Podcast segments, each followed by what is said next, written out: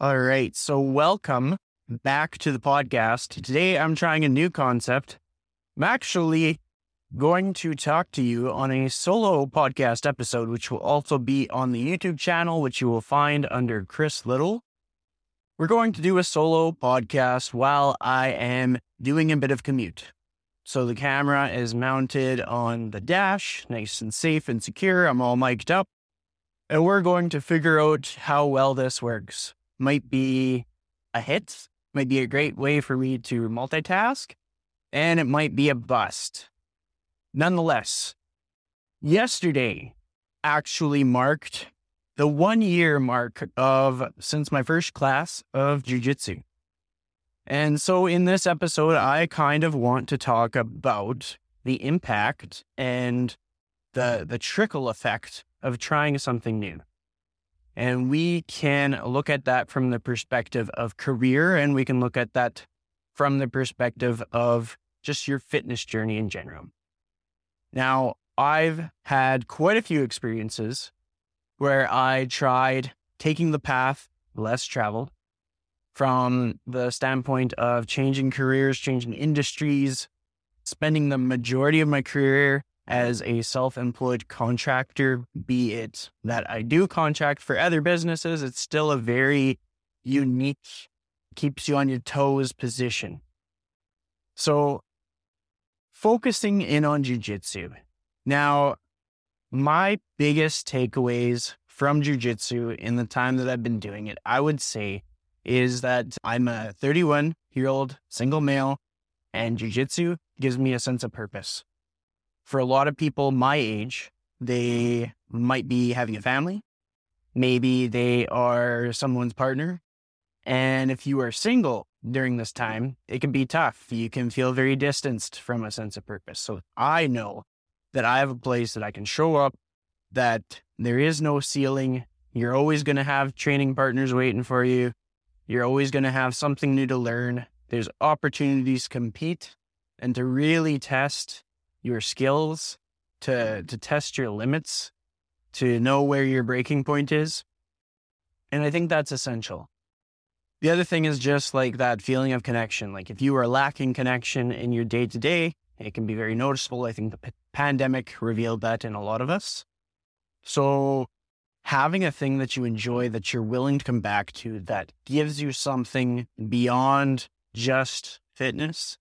It's it goes bigger than just the modality in general because I've tried a lot of different fitness modalities. I've spoken on this a few times about how I have spent many years doing spin classes, spent a year instructing spin classes.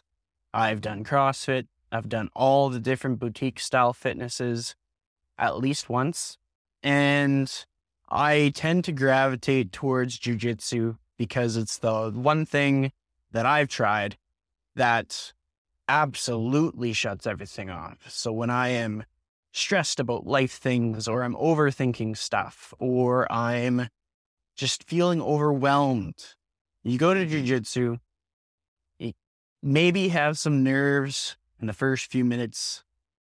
But once you're learning a skill, you kind of just can't think of anything else. And then once you're rolling, you will get murdered if you think of something else. Now, when I say this, I don't want to intimidate anybody from trying the first class. Nobody's actually going to murder you.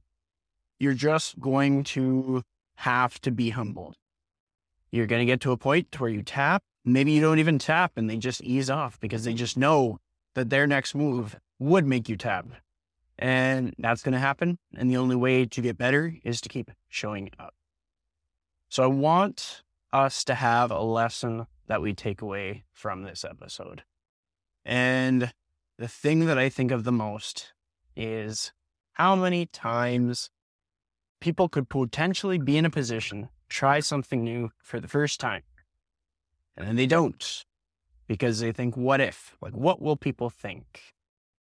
Or what if, what if it goes horribly wrong? So to help you relate to me because maybe you think that I don't get scared to try new things. Maybe you think that I'm just different. I'm probably more chicken than most of the people that listen to this. And I've just been a chicken and pushed myself maybe more times than your average person. All of that to say that when I was first thinking about jujitsu, what inspired me was seeing my like minded friends doing it and understanding what parts of their character would gravitate towards that sport. It's often very hard workers, very like determined people, very passionate people. I was like, okay, I get it. Like, I understand why you would want to improve at something and why you, of all the people, would be able to tolerate that amount of difficulty in a sport. Like it's we're not going bowling. It's not easy peasy. Go line up and just practice. Like you get injured, uh, you get crushed under very large people or completely debilitated by people half your size. There's a lot of elements that go into it, but there were some common key characteristics of the people that are doing it. And so I thought, well, I'm kind of like them. So you'd think I'd like the sport. But the things that I thought about jujitsu actually turned out to not really even be that true. I thought you're sweaty, other person's sweaty. I figured like the amount of sweat that's being exchanged between people would just be like un impossible to tolerate. But then you get in there and it's like it doesn't it doesn't really matter. It's all the same. You shower after, you're good to go every so often you might have your mouth open and somebody's dripping sweat. You just got to move or shut your mouth or something. That is the only thing that has come up where I'm like, oh God, this is kind of gross. But to be quite honest and truthful, I probably sweat more than 90% of the people in the building. So it's mostly a them problem. All of that to say that chances are when you're thinking of trying something new, every single assumption that you have about that thing, you're probably just making it up in your head. You might actually think the exact opposite of what you previously thought. There's still some things that could hold true, but there's probably a lot of things that you're totally wrong about, which is part of the reason for the rebranding of the podcast, because I wanted to help people to diversify their thought processes. Not so much as going out of their way to find people that are visually different or find opinions that are like polarizingly different, but to be able to approach new ideas and really listen and understand the nuance and understand the context so that when somebody is taking one path, you're able to unpack it and see their logic for choosing that path and still be able to disagree if you choose to. And then when another person's taking a different path that maybe you agree with, being able to unpack it nonetheless and maybe understand what parts you don't align mm. with. So let's say you have someone that you are aspiring to be. If you are able to see where you don't align, where you don't match up, because maybe for a long time, your biases have kind of had you assuming that everybody that you surround yourself with is exactly like you. But that's not necessarily what you want. You can be aligned in that dogs are man's best friend and that mountains are beautiful but there's a lot of other things that are very minor details that you don't have to be on the same page with. Some people have different definitions on work life balance. Some people have different views on altruism. Some people have different points of view on career fulfillment. Some people say you shouldn't do a job that you hate. Other people say that you do what you have to do to live. And one person doesn't make the other person wrong. It's just two different paths. And it's up to you to figure out what works best for you. When it comes to ethical things, there will be a, a line in the sand. You obviously don't want to put anybody in danger or in harm's way. But at the same time, there's going to be situations where a person may think that everybody has to do something different in order for them to be able to do what they need to do when everybody could do what they're already doing and just be respectful of each other. But these are all conversations for another day. And it's just that in order to have like a sustainable, active lifestyle, you do need to be able to connect with a lot of different people. Because if you can't, if that's like your stopping point, you can't exercise because you couldn't see eye to eye with somebody, or you can't pursue something that's different because you made up a story about what it's all about. I feel like a lot of people might look at jujitsu and they're like, oh, well, that's just like what those people do. And then they're not even going to try it, even though it could be totally right for them. And maybe there is a studio that exists or a school that exists or a professor that exists that they'd really click with. And so if you don't try, you won't know. Maybe you like the sport and you just need to find the right teammates, the right professor, the right mm-hmm. environment, the right neighborhood. Maybe you like the the environment that somebody else is promoting and you just never thought to ask if there was one in your area in order to discover a new point of view or new perspective, you kind of have to put one foot in the door. And to give you an example that might be easier to explain, I'll talk about how I kind of started the career change. So, anybody who's new here or maybe doesn't know the full backstory, there was a point in my life where I was working in a warehouse and my job role was warehouse operations. So that included everything from order packing, shipping, receiving, forklift operation, inventory, delivery with one ton truck. I'd be going all over the place, putting things on the pipe rack, strapping things down to the flat deck.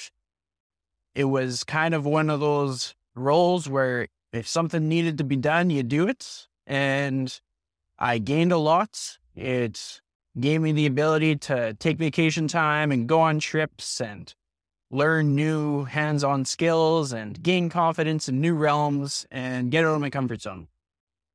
But there came a point when it started to dawn on me like there are certain things that I felt called to do in life.